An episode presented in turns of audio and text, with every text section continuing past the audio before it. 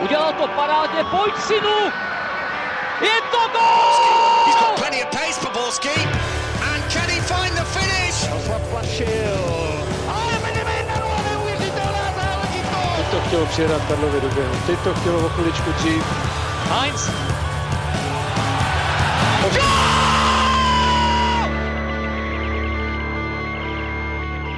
Dobrý den, vítáme vás u dalšího, tentokrát tak trochu speciálního dílu Fotbal Focus podcastu. Protože Česká liga je letos jedním z posledních útočišť defenzivního fotbalu, rozhodli jsme se pozvat do studia experta na slovo vzaté, světového ambasadora fanklubu defenzivního fotbalu Milana Mikulku. Vítám tě, ahoj. Ahoj a zdravím diváky a díky, že jste mě pozvali do tady téhle fotbalové katovny. Stranou ale nezůstanou ani tradiční témata. Podíváme se na odchody trenérů, souboj o titul, ale i na čtvrtfinále Ligy mistrů a Evropské ligy. Ve studiu vítám také Pavla Jahodu a Martina Vajta z webu Sport.cz. Ahoj. Čau. A od mikrofonu zdraví Ondřej Nováček. Pojďme nejdřív k tomu nejdůležitějšímu, co se v Lize stalo o víkendu. Trenéři Bečka a Horvát z Plzní vybojovali první tři body, když Viktoria vyhrála na hřišti Hradce 1-0. Milané, osvědčila se ta výměna na té hře? Viděl jsi tam nějaký posun k lepšímu? Tak co se týče výsledku, tak se projevila. Prostě základní pravidlo defenzivního fotbalu nebo vůbec fotbalu celkově, ligového, toho ligového formátu, tam platíš. Prostě nedostaneš, neprohraješ a stačí pak jeden gol. A to se jako Plzni povedlo, taky se jí povedlo to, že vlastně Hradec ani jednou nevystřelil na branku. Takže z tohohle pohledu je to mnohem lepší, protože předtím ty dva zápasy dostali po dvou gólech, takže je jasný, že se pan Pivarník musel pakovat. A a mně přišla ta hra jako taková, taková rozumnější, taková jako dlouho přemýšleli, jak hrát a hráli pomalej. Jako, jako, samozřejmě v tom hraje roli to, že vás trochu jako stáhne ten super do té kvality, nebo spíše v tomhle případě nekvality ty hry. A to se tady projevilo taky, ten Hradec jako se bojoval a to bylo vše. Zatím, a ta Plzeň se nechala tak jako zpomalit, bych řekl. Já bych na to měl asi zhruba stejný názor. Myslím si, že jako zvlášť druhý poločas patřil naprosto k tomu nejstrašnějšímu, co jsem za dlouhou dobu viděl i s tou diváckou nekulisou. Takže co se týče hry směrem dopředu, tak eh, tam nebylo na obou týmech vidět, že by patřili snad do ligy, jako skoro jako na to, že by třeba Plzeň hrála o titul. To, to bylo něco neuvěřitelného. A Hradec se pomalu, jako, eh, co se týče týče ze hry, nedostal snad ani za polovinu. Sice jako teda, ano, precizně bránili, presovali, ale v podstatě Plzeň si tam nedala skoro žádnou pořádnou přihrávku na útočné třetině. No. Pavle, byly tam vidět eh, nějaké změny? Jaké principy se změnily s příchodem Bečky a Horváta? No, tak popravdě, kdyby, kdybych se před tím zápasem nevěděl, že se tak té změně došlo, tak bych to v podstatě ani nevšiml. Jediný, jediná asi tak zásadní změna bylo, že se do sestavy vrátil Petr Žela, který od porážky se Sláví nehrál. A ten v tom zápase působil dost dynamicky. Hrál, nebál se jít jeden na jednoho, takže já jsem byl, z jeho výkonu jsem byl relativně překvapený, nebo mile překvapený. A možná tam byl ještě faktor jakýsi, že krajní beci se dostávali, nebo připadlo mi, že krajní beci měli najednou trochu víc prostoru, než pod pivarníkem víc útočili. Ale nebyl to nějaký razantní skok, o čem se, že, že se spekulovalo, že pod Horvátem by najednou Plzeň se měla vracet k verbovu stylu jako určitě ne v současnosti, určitě bude to asi běh na dlouhou trať, jestli to ten běh vůbec se dá nazvat. Mě tam zaujalo, že se mluvilo o systému na krátké přihrávky a tom kombinačním stylu, prostě, který e, Plzeň opustila právě pod pivarníkem, nebo pomalu ho opouštěla i dřív, ale a to se právě mělo vrátit s Horvátem, ale ty krátké přihrávky, takovou tu dlouhou přípravnou fázi jsem viděl tak maximálně na polovině hřiště mezi, mezi stopery a byla to teda velmi dlouhá přípravná fáze, ale nevím na co, protože jedinou jako velkou změnu, kterou jsem tam viděl, tak byly takové dlouhé křižné pasy na druhou stranu, zvlášť zprava doleva a z nich potom vlastně nerezultovalo prakticky vůbec nic. Tam jako každý centr, který tam padl, tak byl jako nepřesný. Prosazení jako hráčů jedno, jeden na jednoho moc nefungovalo. Nepochopil jsem to. Jsi chcou nějaký razantní, razantní řez v systému nebo razantní změnu v systému, tak to bude chtít prostě aspoň dva tři, dva, tři zápasy, aby tam ty prvky byly patrné, ale to teprve uvidíme, jestli tam teda skutečně budou patrné vzhledem k tomu, v jaké fázi je sezóna, v jaké pozici je Plzeň, která potřebuje tři body, ať hraje jakkoliv. Plzeň každopádně zůstává první, ale stále jenom o bod, protože Slávia dokázala zvítězit na hřišti Karviné 2-1. Zase to bylo ale vítězství až v závěru. Martina, čím to je, že už je to tak trochu chronická bolest Slávie, že nedokáže rozhodovat zápasy dřív? Tak je to samozřejmě tím, že teďka hrála proti těm těžkým soupeřům a i v Karviné to měla hodně složité, ale myslím si, že už je tam po těch několika zápasech vidět, že Slávy by víc vyhovovalo, kdyby třeba zkusila dát na hřiště víc Mengazova nebo Ščuka, když oni hráli v tom druhém poločase, tak mi přišlo, že lépe kombinovali středem hřiště, že technicky jsou lépe vybavení do těch zhuštěných prostorů, což právě Slávy vzhledem k těm jakoby tahovým typům hráčů docela chybilo. Ono obecně, když tým hraje takovým tím stylem velice přímočarým, nátlakovým a na centry, tak i statisticky je mnohem těžší proměňovat šance třeba z hlaviček nebo prostě z centrů, protože ten balon, prostě ten útočník si nemá šanci tak dobře zpracovat. Takže tohle si myslím, že možná Slávy škodí.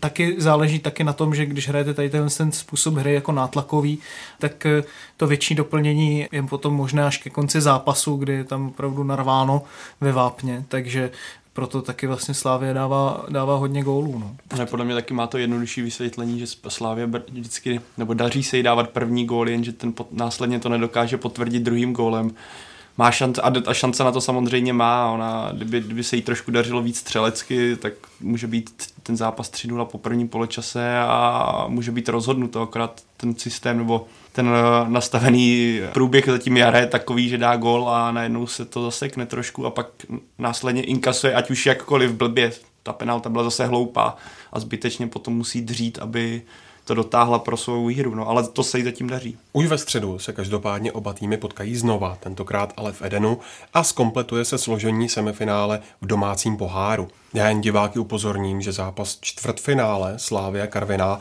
můžete sledovat až do skončení hokejového přenosu Česko-Norsko na webu čtsport.cz a potom na kanálu ČT Sport. Zůstaňme ještě tak trochu u poháru. Zlínci se postoupil do semifinále, když vyhrál v Liberci 4-2, ale den poté přesto z klubu prosákla informace, že vedení řeší bezprostřední budoucnost trenéra Bohumila Pánika. Té moc nepomohla nedělní prohra 0-2 na hřišti Jablonce a ševci už po deváté v řadě nevyhráli. Myslíš, Milané, že jsou pochybnosti z línského vedení o Pánikovi oprávněné? Na jednu stranu chápu, protože když se podíváme na poslední výsledky z Lína, tak já nevím, jestli je v Lize tým, který dostává v poslední zápase tolik gólů jako Zlín. Vlastně s Hradcem dostal, s Libercem to, to, byl, to byla hrůza. Bylo jako tam byly momenty, kdy, kdy teda na obou stranách, jako kdy, kdy se tam soupeř objevil jako a 15 metrů kolem sebe neměl nikoho. On teda ten Liberec tam byl ještě horší, když uh, Vukadinovič šel sám, ale to byl, on byl úplně sám na celý jako útočný polovině, mně přijde. Ale i, já si zase říkám, jestli by jakoukoliv změnou ten Zlín dosáhl zlepšení, jestli ten páník přece jenom ze všech těch hráčů neždíme to maximum, co tam je, když jsme to většině to postavený na odchovancích samozřejmě, ale nemyslím si, že ten vyhazov by byl, by byl dobrý. Podle mě chovancem se straší, než eh, že by se mohli ti hráči jako probudit ve stylu, pokud nebudete makat, tak, tak taky se můžeme přivést Pepu Chovance a, a něco uvidíte. Ale i, i v minulosti se spekulovalo, že pan Červenka moc neuznává pana Páníka a chtěl ho, chtěl ho odsunout, ale nikdy, nikdy mu tím jakýmkoliv podzimem mu k tomu nedal důvod, zatím, co, co tam byl. Jak už tady Milan naznačil, nahlas se každopádně řeší jméno možného Páníkova nástupce a sice Josefa Chovance, spartanského Matadora. O čem to podle tebe svědčí, Martina? Já bych to asi rozdělil na dvě části. Ono přece jenom, když se Zdeněk Grigera sejde s Josefem Chovancem na kafe, tak to automaticky neznamená, že mu nabízí smlouvu na pět let, ale přece jenom je vidět, že zlínské vedení už asi dlouhodobě uvažuje o, o nějaké změně a že ta smlouva eh, Bohumila Páníka, která má vypršet teďkom po sezóně, tak dost možná nebude prodloužena.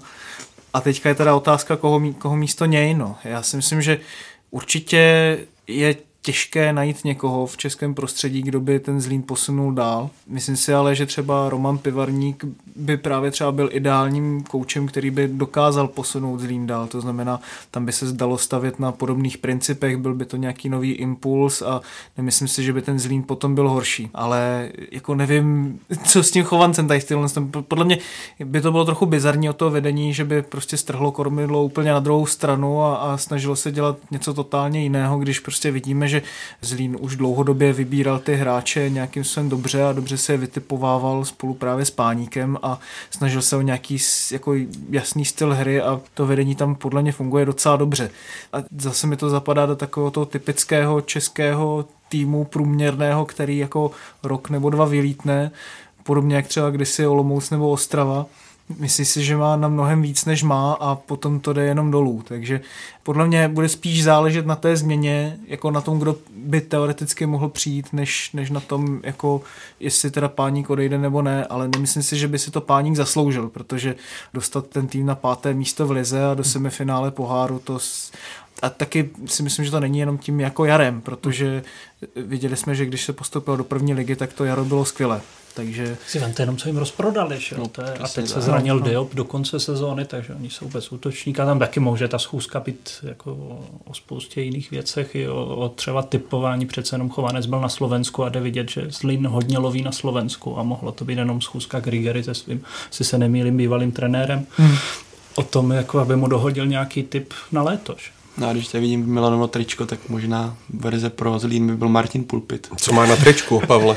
Martina Pulpita právě, to je jediný vlastně kůň, který ze slavného tria teďka není v lize, takže možná fanklub defenzivního fotbalu by zajásal. A jak pan Pulpit říkal, že, že celou tu už v loňské sezóně, že celý ten úspěch podzimní Zlína jako nováčkovského tehdy byl vlastně jeho, že už i ta jízda v té druhé lize, kde oni šli jako ze, ze spodní poloviny tabulky na ten postup a částečně to tam jako sice přehání možná někdy zní jak blázen, ale v tomhle jako část pravdy bude mít, že on tam něco jako naordinoval, co, co ten Zlín trochu změnilo do té hry, do té, řekněme, dávat to rychle od nohy, rychle to přenést dopředu, pak ale druhá věc je lidská stránka věci člověka a tam páník má hodně, hodně navrh před panem Pulpitem, protože on je bývalý učitel a a jestli se nemýlím, pan Páník a, a asi s těmi lidmi umí jinak vycházet. Ještě jedna výměna trenéra padla po pohárovém čtvrtfinále.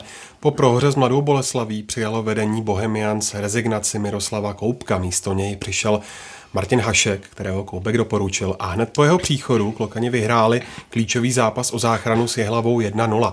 Byla na Pavle na Bohemce vidět eh, změna k lepšímu a co do budoucna přinese Hašek, eh, bývalý trenér Vlašemi Klokanům? No, tak byla, byla vidět hlavně v tom, že Bohemka konečně dala góla v lize, což se jí nepodařilo pěkně dlouhou dobu. Trenér Hašek samozřejmě je to podobný případ, jako když jsme se bavili v oblasti Plzni nebo o Plzni, kdy ten trenér má krátký čas na to, aby s tím týmem něco zásadního udělal, ale on se vrátil vlastně k rozestavní se čtyřmi beky, v kabině přišel, roztrhal jim tabulku, řekl, hele, teďka vedeme, teďka vedeme tabulku po tomhle zápase, takže tam zapracoval také na, na psychické stránce, která je důležitá v boji o sestup a bylo z tohoto vítězství, ale opět se ukázalo, že Bohemka prostě nemá kanoníra. V tom zápase proti hlavě měli tolik tutovek, že kdyby tam byl někdo schopnější, tak museli vyhrát 3-4-0, protože obrana hlavy, která vede, kterou vede Michal Bílek, tady koukám zase na tričku, tak je dost tristní a myslím, že fanklub defenzivního fotbalu to musí být hodně špatný, protože to, co, to, co se tam děje,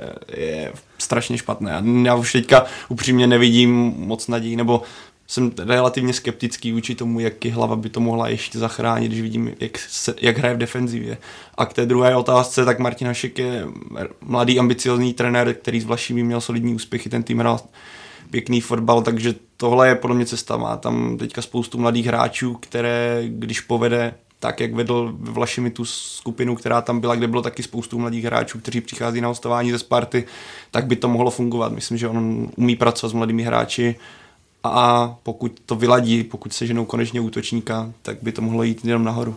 Tak jsme se bavili o té cestě, že když kluby jdou najednou úplně druhým směrem, tak právě si naopak myslím, že u Bohemky je vidět, že tam věří něčemu, co tam právě trenér Koubek nastavil. A myslím si, že začal správně, akorát prostě k tomu neměl dostatečnou kvalitu v tom kádru, aby, aby prostě mohl hrát to, co, to, co by chtěl a, a myslím si, že právě trenér Hašek je v té jeho nějaké krevní skupině, dá se říct. Mně zase nepřišlo, že by jako se už tehdy i odlišovali od, od hry s podpivarníkem, ale že už tam to jako pokračuje delší, delší dobu ale co, co vidím jako pozitivum, nebo může být pozitivum v případě angažování uh, Haška je, je to, že ten, ten klub bude ještě víc navázanější částečně na Spartu, nebo znovu se obnoví takový ty, ty, host, většiny, ty hostovačky několika hráčů, kde přesně můžou zalepit ty díry, které potřebují, zejména dopředu někoho. Že, zatím, že mě přišlo, že to tam vlastně někdy před tím rokem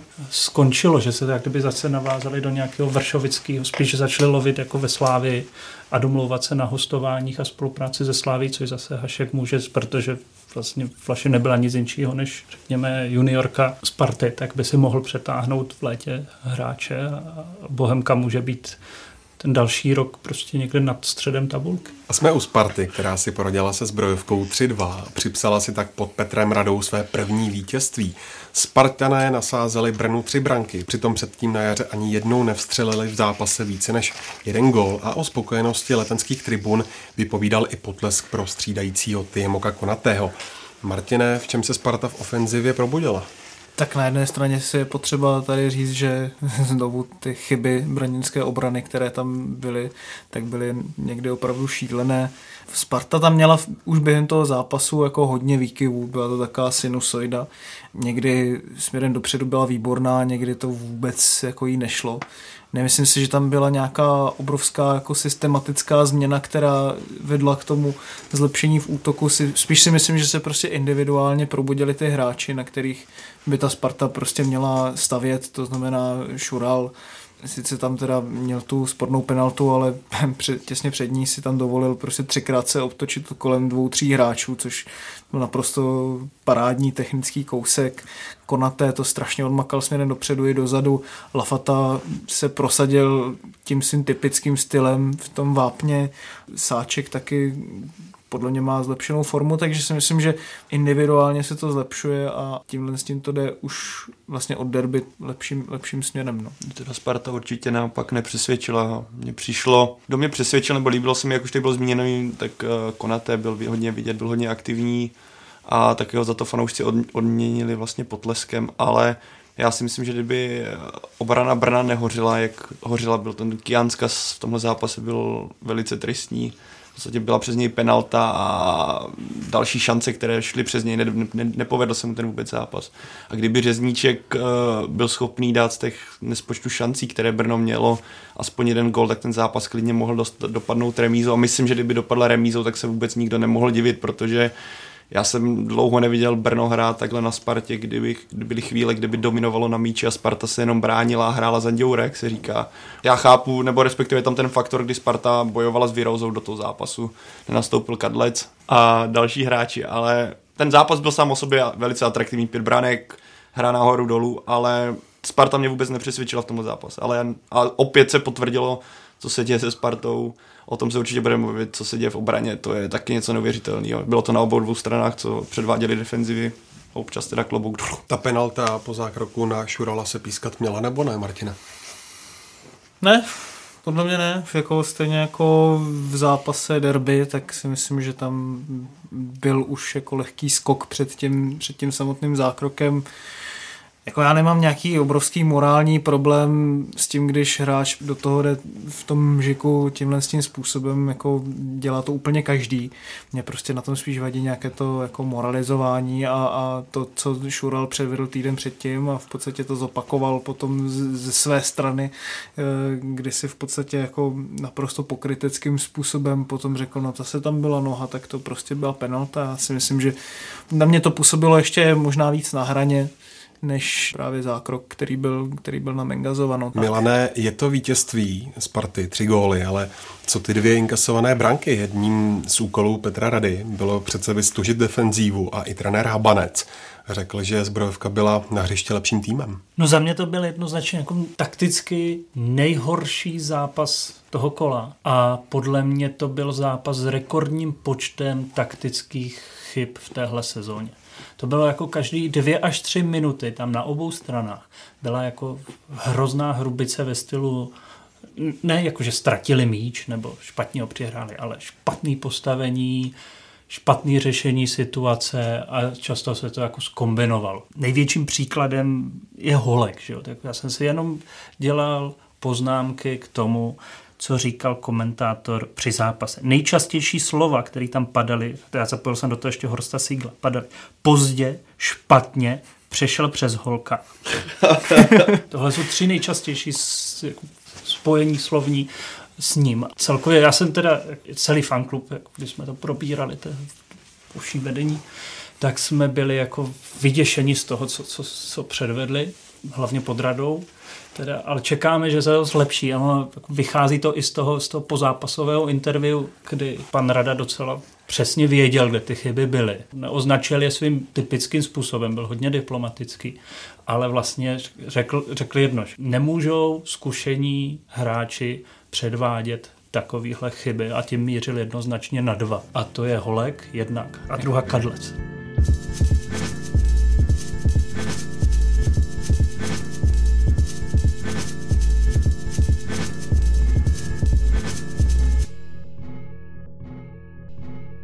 Se dostaneme k dalším tématům, musíme se podívat také na nadstavbovou část, kterou schválila Ligová fotbalová asociace, a to od eh, přes příští sezóny. Od původního návrhu se změnila jenom v tom, že čtvrtý nebo pátý tým by se sedmým týmem hrál baráž. Pavle, myslíš, že jde o dobrý krok? Ne, podle mě jako takhle. Ta změna té ligy, to systému ligy je podle mě správná, nebo je bylo potřeba udělat změnu, která povede k tomu, aby se aby bylo víc kvalitnějších zápasů, aby docházelo k střetávání těch nejlepších týmů soutěže. Ale ten systém, který byl nastavený, se mi podle mě se mi nelíbí v tom smyslu, že jak to tady bude určitě kluci to rozeberou víc, ale aby šestý tým, který skončí šestý a nakonec dopadl hůře, v podstatě odměnou za ten výkon celosezóní hůře než nějaký tým, který může být na desátém místě. To mi přijde poněkud absurdní. Já vím, že dneska jsem si projížděl systémy v jiných soutěžích kolem Česka a jsou tam podobné anomálie, nebo anomálie. Podobný systém v Belgii to takhle myslím funguje, že se může stát úplně to samé a může na to tratit ten tým, který je v popředí, naopak ho může do Evropy přeskočit tým, který je třeba teďka si úplně nepamatuju ten belgický systém, ale který někde kolem 10. dokonce 12. místa. Ale prostě mi to přijde zvláštně, může tam začít fungovat takové to propočítávání, hele, my prohrajeme radši a budeme sedmí, než aby jsme byli šestí a pak bojovali se super silnými týmy o to, aby jsme získali body na to čtvrté, páté místo. A může tohle teoreticky ovlivnit i boj o titul nebo o sestup, kdy takový tým nějakým způsobem to uhraje tak, aby třeba prohrál a může z toho profitovat úplně někdo jiný. Takže změna OK, ale podle mě tahle změna není úplně ideální. No, no, není podle mě rozhodně vůbec ideální, protože jako nejde jenom o šestý tým, ale jde docela dost dobře možná i o pátý tým v momentě, kdy vyhraje pohár vlastně někdo jiný, než kdo byl na těch prvních čtyřech nebo pěti pozicích. Takže mně to přijde naprosto absurdní, když tady máme vlastně množství jiných modelů, které by se daly uplatnit. Zároveň podle mě soutěž jako není regulérní, když ty týmy nehrají společně jako doma i venku. Nechápu, proč, proč to tak je a proč to není odstraněno. Tam já už jsem o tom mluvil několikrát, že prostě mě by se zamlouval systém 4-8-4, to znamená čtyři týmy by hrály šest zápasů prostě doma venku o titul, osm týmů by spolu se hrálo nějaké playoff, třeba o baráž nebo o přímé místo v Evropskou ligu a čtyři týmy o udržení. Tam prostě v podstatě nejde jako tomu, co vytknout, všechny týmy odehrají šest zápasů a je to nejlépe naformátované na tu ligu, jak vlastně funguje dnes a v tomhle tom případě mi to přijde, přijde zbytečné. Pak taky samozřejmě takové ty jako anomálie typu, že vlastně pátý tým nebude vědět, jestli mu stačí být pátý, když vyhraje někdo jako to finále poháru. Teď, že by se vlastně to playoff mohlo hrát až po finále poháru, někdy, já nevím, v polovině června, kdy už tam nic nemá být. Jako nejsou to nějaké zásadní věci, ale jsou to prostě takové jako věci, které jsou podle mě úplně nedomyšlené a to, že jako se o tomhle tom diskutuje tři, čtyři měsíce a mluví se o tom, že se jako z toho vyhřeznou nějaké věci, které tam jako na tom nefungují a neudělá se s tím prakticky vůbec nic, jenom se řekne, no tak udělejme tam baráž, když mi to přijde jako nedomyšlené. No. Mě na tom jako baví jedna věc, jako, že celé, to, smysl toho je, pojďme omezit taktizování při zápasech, pojďme jako způsobit, že se bude víc útočit. Tak jako chápu, že ten hlavní proud. Jenom tady tímhle tu ligu ještě víc staktizujete, protože se to stane jako hokej. První třetinu jasně nějak pojedeme, když se prohraje, nebo to, tak, tak je to v poho a rozhodne to finish té základní části, řekněme, do toho, jak si to rozhodí. A tam začne takový taktizování, že já si myslím, že ve výsledku jako pro nás, jako fanklub defenzivního fotbalu, to bude lepší, než co je teď, protože těch zápasů, které budou přetaktizovaný, jenom bude víc. A přesto, že by to mohlo být jako pro FDF lepší, tak osobně s tím jako taky nesouhlasím. Já, já bych jako nebyl jenom jako kritik a někdo mi pořád neříkal, že že nejsem konstruktivní v tomhle směru. Tak já bych navrhoval jednu věc. Pojďme se prostě vrátit k dvoubodovému systému. Prostě za výhru dva body, za remis jeden a za prohru nula. A ta liga bude ještě, ještě vyrovnanější a ještě atraktivnější než teď. Prostě pojedeme do posledního kola, protože zase opět. Ta hlavní myšlenka tříbodového systému byla, v vozovkách zatraktivníme hru, bude padat víc gólů. No, vidíme, že jako letošní sezóna má jako náběh na nejméně gólů, máme jako nejvíc bezbrankových remíz. Nestalo se to. Tentokrát tady máme ambasadora fanklubu defenzivního fotbalu. Eh, je to takový speciální díl věnovaný těm nejlepším i nejhorším obranám, což už jste jistě pochopili, Milane. Vy jste založili FDF asi před 6 nebo 7 lety. Byla to tehdy reakce na nějakou konkrétní věc, nebo jak to vzniklo? Byla to reakce na konkrétní věc. Vzniklo to v roce 2009, začátkem roku, kdy skupinka současného vedení, které zůstává v anonymitě a e, ono to reagovalo na konkrétní věc a to byl výlet na zápas do Itálie. Představte si Milán, někdy leden nebo únor. Krásný zápas, který začal tím, že padl gol, který dal Pato a od té doby se AC Milán jako nevyběhlo za půlku. A teď ti lidi jako v té 90. minutě jako celý to San Siro začalo tleskat a děkovalo těm hráčům za ten super výkon a tam, jako, tam zakladatelé prozřeli. Vlastně si všechno myslí dlouhou dobu špatně, že vlastně tady jsou i jako lidé, kteří ocení to, že ten tým prostě takticky úplně vygumuje toho soupeře. A, a tohle je ten moment, kdy, kdy, vznik, kdy vznikl FDF. Vy máte jako fanklub defenzivního fotbalu svůj triumvirát největších hrdinů, trio Rada Bílek Pulpit, kdybychom se ale měli podívat na hráče a měl by se vyzdvihnout jednoho ligového defenzivního hrdinu, tak eh, kdo by to byl? Pokud by to měl být jeden jediný za dobu jako novodobé historie ligy, tak asi nejde říct nikoho jiného než Milu Penera. Velmi nedoceněný hráč za to, za to, co hrál a asi typu, dokážu si odhadnout, za kolik peněz hrál a vyšel ty týmy, tak odvedl velké penzum práce. A nedoceněný možná i vyzáží. Ano, ano, ano. Uvidíme, co, co jeho syn, já věřím, že ty Spartě se časem jako změní, že tam nastane to heslo, který platí u spoustu hráčů zprvu takový jako posměšný, nemáš fleka, hraj beka a, a že ho tam jako posunou dozadu. A, a bude vlastně, uvidíme třeba za pět let, může být jako jeden z nejlepších defensivních hráčů. Já bych tomu ještě přidal zesnulého již obránce Dukly Kamila Janštu, který přísahal na smrt své matky a na smrt svou, kdy lstivý útočník baníku přes něho přepadl simulací a byla proti němu nařízena penalta. Bohužel Kamil Janšta, kterého také zdobil eh, nenapodobitelný můlet, tak eh, zemřel o 6 let později na nádor mozku, tak to měl takový velmi smutný konec. Pak bych taky ještě jako nechtěl zapomenout na Jiřího Homolu, který eh, svého času se Bůh ví, jakým způsobem dostal do základní sestavy Sparty a vydržel tam poměrně dlouho, zvlášť pod eh, Frantou Strakou, takže to byl opravdu takový jako buldozer na hřiště. Ten, pokud se nepletu, teďka dostal nějaké první a třídě semi zápasový trest za to, že urážel rozhodčího tady, takže to je taková poznámka mimo. Když se podíváme na některé ty záběry z 90. let, a dodnes rezonující kult prašovského betonu. Eh, Milane, co ti z té doby chybí, když se podíváš na dnešní obrany? Uf, co mi chybí z 90. let na fotbale? No chybí mi hlavně hřiště bez vyhřívaného trávníku. Byly jako krásný, to by, vlastně si všimněte třeba jako sestup z Lína byl jako v momentě, kdy se zavedl jako povinnost mít vyhřívaný trávník, protože oni prostě automaticky ukopali na tom konci podzimní části a začátku jarní, hlavně ten začátek jarní většinou bodů a to jim na to stačil jako vepředu žůrek, který jako občas utekl. A, a tehdy, a samozřejmě byly další týmy, že jo, Jablonec, Liberec a, další, kteří v tom dokázali skvěle hrát.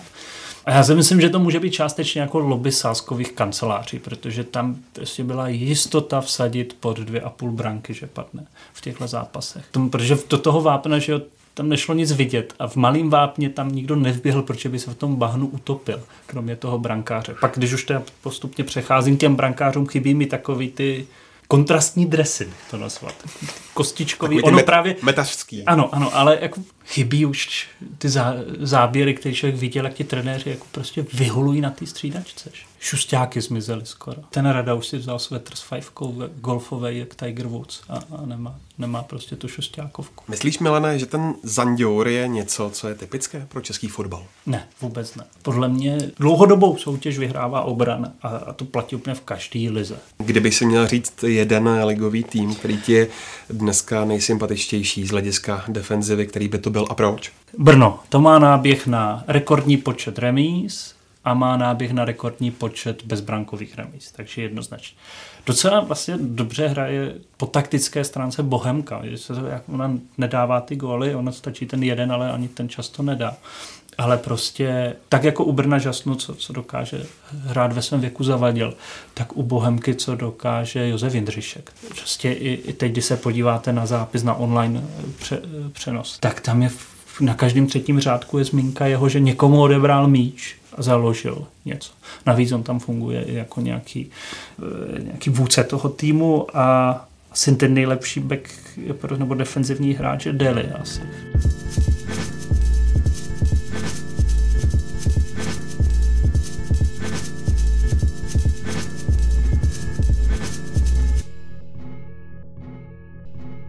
A teď se pojďme věnovat něčemu úplně jinému, jak praví Monty Python. V Lize mistrů jde znovu o něco víc do tuého. Čeká nás čtvrtfinále, kde se potká osm velice vyrovnaných celků. Začněme u zápasu, který můžete v úterý sledovat i na obrazovkách ČT Sport a webu ČT Sport.cz, souboje Juventusu s Barcelonou.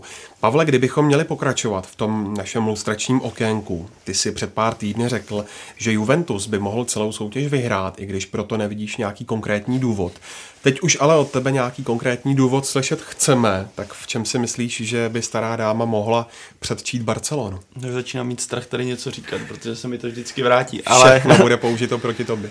Ale pravdou je, že si za tím názorem furt stojím, protože když se podíváme na Barcelonu teďka o víkendu, pokud můžeme začít takovým výčtem, tak se ukázalo, že oni nejsou asi úplně v pořádku jako psychicky, když se nechají vydeptat tak, jak se nechali vydeptat. Tam ta záloha, třeba ta záloha, na které by to mohlo stát, už není to, co bývala. A pokud eh, nastane to, co nastalo, kdy se tam začnou hádat všichni, Messimu se Suárezem teďka ten zápas vůbec nevy, nevy, nevyšel, Neymar, to bylo to samé a já věřím, že pokud Juventus k tomu přijde takticky správně, tak by ten zápas klidu mohl zvládnout. že by mohlo dát jako vzorový příklad, když bude Juventus vysoký pressing bude hrát, bude hrát aktivní napadání. Barcelona s tím má v současnosti obrovské problémy. Teďka první zápas nehraje ani Busquets v záloze, který řekněme klíčovou postavu nějaké té defenzivní fáze hry Barcelony, co se týče zálohy nehraje. Barcelona v tomhle směru má prostě problém, což se ukázalo na PSG. A druhá stránka věci je, že oproti že mi přijde, že Juventus, pokud by zvládl ten první zápas, tak má mnohem kvalitnější defenzivu, když se pojáme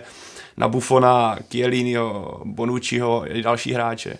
To by mohlo být, na čem by oni mohli stavět. A i v útočné fázi ten tým je dostatečně silný, aby se Barceloně, současné Barceloně, která podle mě nemá s tou předchozí Barcelonou, nebo nemá nic společného, není na té úrovni předchozí, tak by, věřím, že Juventus, pokud Allegri nastaví správnou taktiku, tak projde přes Barcelonu.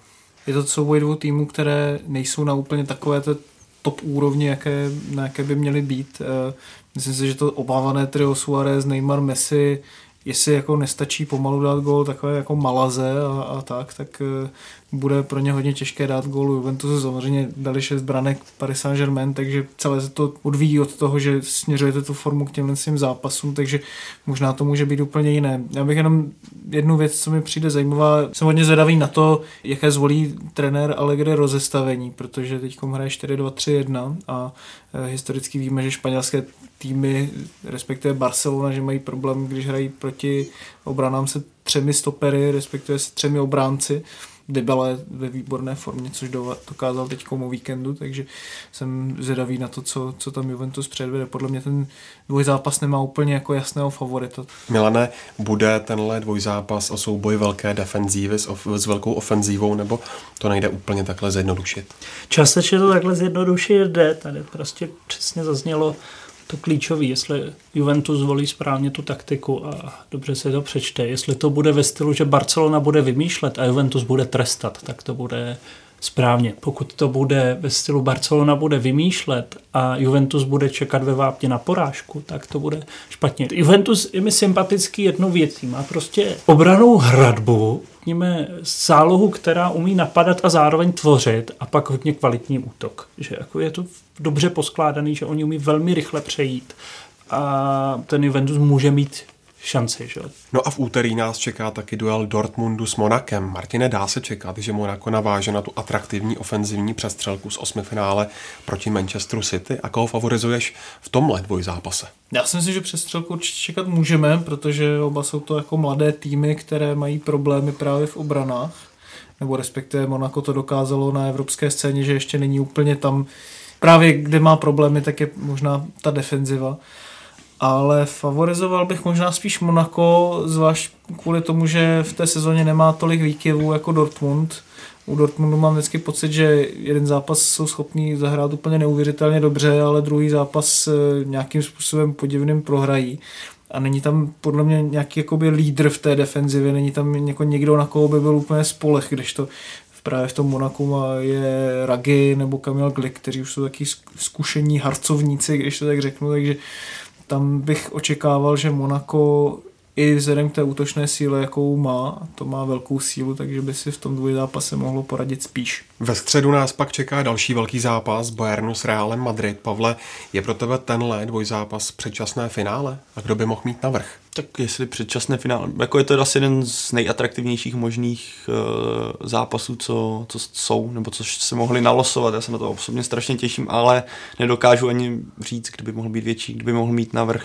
Když se na to podívám, tam bude hodně rozhodovat fakt, uh, že na jedné straně nemůže hrát Hummels, na druhé Pepe, to ještě nechme být, ale Levandovský se teďka ze víkendu odnesl nějaké zraní a pokud by nehrál, tak by to mohl být klíčový faktor toho dvou utkání, protože si myslím, že tady tenhle tohle, tohle čtvrtfinále budou rozhodovat jako skutečný maličkosti, protože ty týmy jsou výborný v útoku, výborný v obraně. Ty trenéři jsou, Zidane, už Zidane v současnosti je taky skvělý trenér a o Ancelotti to není asi potřeba nějak hlouběji diskutovat. To by mohlo být zase výhoda pro Bayern, že Ancelotti trénoval Real Madrid, v podstatě většinu toho kádru zná, takže má určitou představu o silných, ale slabých stránkách, na druhou stranu pro sledování těch týmů navzájem asi tak je v současnosti tak dobré, že to není potřeba. Ale nedokážu říct, ani kdybych si měl vsadit na kterýkoliv tým, nevsadil bych si, protože fakt skutečně nevím, kdo by mohl mít navrh. Ale myslím si, že fakt ten klíčový faktor by mohl být ten Levandovský. Pokud nebude hrát, tak Bayern bude strašně moc lepší. Já si myslím, že oba týmy jsou možná teď nejlepší v Evropě momentálně a mám ten jako pocit z toho Bayernu, že se teda samozřejmě po zimě strašně moc zvedla, že už tam není jako tolik takové té jako naivity, která tam možná byla pod Guardiolou tady v z té fáze těch evropských pohárů, že se až, až moc snažil dominovat, kdy bylo možná trochu jasné, že mu to nevíde, zvlášť vzhledem ke zraněním a podobně. A těším se na to, mohl by to být i zápas dvou stylů, protože Bayern nejspíš bude stále chtít jakoby možná víc dominovat než Real, kterému právě bude svědčit jako hrát z těch protiútoků, takže takže jsem na to velice zvědavý, jakým způsobem to bude vypadat na hřiště. Pro opravdové vyznavače špičkového obraného fotbalu je tady ale ve čtvrtfinále zřejmě jediná volba. Souboj Atletika s Lestrem. Milané, co bude rozhodovat mezi těmito velkými outsidery? No bude rozhodovat obrana. Možná to zní jako úsměvně, ale bude to tak. Jestli Leicester předvede obraný výkon jako v Premier League, což není moc dobrý, a nebo jestli předvede výkon jako v Lize mistrů, což už by mohlo být lepší, ale má proti sobě tým, který je podle mě takticky a, co se týče defenzivy v současnosti ne, nejlepší v Evropě. Jako, což je překvapivý docela, že, že tým ze španělské ligy bude dva, tři roky mít jako, jako nejpropracovanější taktiku dozadu. Oni v tom Španělsku neoplývají tím ani jak střelit, jako, no, tak hlavně inkasovaný. Mají vlastně nejméně inkasovaných branek a to tam mají. To tam hrozí, že jim tam uletí několik gólů od, od Barce, nebo dokáží je přehrát, protože mají vlastně velmi kvalitní. Takže tady, tady já mám podle Tady já mám favorita, i když jako Lester mám rád, protože jsem za něj před 20 lety hrál ve fotbalovém manažeru kdysi, tak stejně si myslím, že jasný favorit je Atletico. O Atletiku se na začátku sezóny myslelo, že už je trošku za Zenitem a že, že ta výkonnost je taková hodně kolísavá a že je tam taková jako nedůraz v tom vápně při z té obrané stránky, ale myslím si, že právě v těch posledních týdnech a měsících je jako jasně vidět, že Atletico to směřuje prostě k těm posledním týdnům celé sezóny, což mu vlastně v předchozích letech trochu chybělo, takže já jsem zvědavý, jestli to posunou tu výkonnost ještě nahoru nebo ne. Martina, proč myslíš, že letos a vůbec v posledních letech není nějaký dominantní tým a stoprocentní favorit? Když si to porovnáme, ten Bayern ze sezóny, myslím 2012-2013 a, a Barcelonu v roce 2011, tak to byly podle mě jako naprosto jasní favorité, kteří by jakoby válcovali úplně všechny. Myslím si, že když se podíváme na ty týmy, tak vlastně z nich jsou složené pořád jako z velké části i ty, i ty dnešní a myslím si, že už tam chybí trochu taková jako hladovost, že ty hráči už vlastně vyhráli všechno, na co mohli jako dosáhnout a všech, jakoby jak Bayern, tak Barcelonu, tak i Real, tak jako ze značné části čeká určitá jako přestavba těch kádrů. I když si vlastně ty týmy můžou volit, koho chtějí, tak do roku, do dvou si myslím, že tam bude muset nastat něco, takže i oni jako nejsou tak dominantní, jako jak byly třeba v předchozích letech a asi na to zvědaví, jako jakým způsobem to bude pokračovat, protože právě Atletico nebo i to Monaco, samozřejmě pro Monaco to bude taková asi letos labutí písem, protože půlka toho kádru může jít jinam, ale myslím si, že ten souboj o ten titul je možná letos nejvíc otevřený třeba za posledních 5-6 let. Ve čtvrtek nás čekají také čtvrtfinále Evropské ligy. Ajax se střetne s Schalke, Celta narazí na Chenk, Lyon se poměří s Bešiktašem a konečně Anderlecht vyzve Manchester United. Myslíš, Pavle, že mezi tou osmičkou týmu někdo, kdo by mohl konkurovat Mourinhovu týmu a zastavit jeho cestu za trofej? Já si já bych dokonce, nebo dokonce bych řekl, ne, určitě tam někdo je, když se podívá, Manchester není v téhle sezóně tak dominantní, že, by, že bych si řekl, jo, tak ten jasně dojde. Ano, je největší favorit, to, když se podíváme na to složení kádru, tak ten tým by měl být správně v lize mistrů a bojovat teďka ve čtvrtfinále ligy, lize, ligy mistrů, ale ty výkony mají výkyvy. Dokáže porazit silného soupeře, pak uhraje remízu s někým průměrným a takhle to je v podstatě celou sezónu. A kdybych měl někoho vybrat z té sedmičky, tak třeba může už vypadnout Manchester teďka na Anderlechtu, všechno je možné, ale viděl bych jako hlavní konkurenty, bych viděl dvojici Lyon Bešiktaš, ten, kdo, kdo z té dvojice postoupí, tak, by si, tak si myslím, že by mohl dojít hodně daleko, protože Lyon v osmi finále vyřadil AS Rím, které mělo ambice také vyhrát Evropskou ligu a je sice ve francouzské lize taky dokáže občas prohrát. Teďka prohrál, myslím, s Lorientem 1-4 doma, což je naprostý šok asi pro všechny sázející. Pro mě už ne, už nesázím, ale už jsem to zdal, jak jsme se tady slyšeli už párkrát, ale dokáže porážet silné týmy. A to Bešiktaš je zase v turecké lize jasně na prvním místě a dlouhodobě ten tým je, je tam plno dobrých hráčů. Kvaresma v tuhle sezóně v výborné formě a pokud by to Bešiktaši sedlo, pokud teda postoupí, tak věřím, že třeba Manchester může vyřadit to.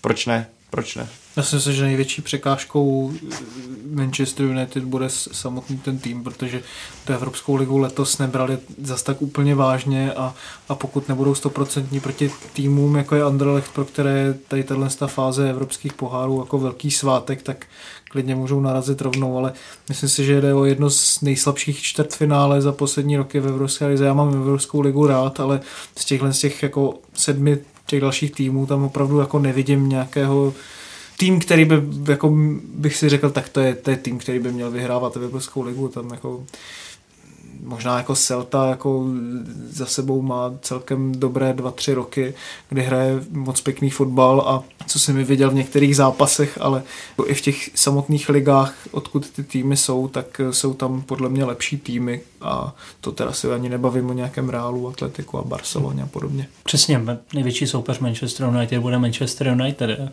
Jsme na ně hodně změnili názor docela.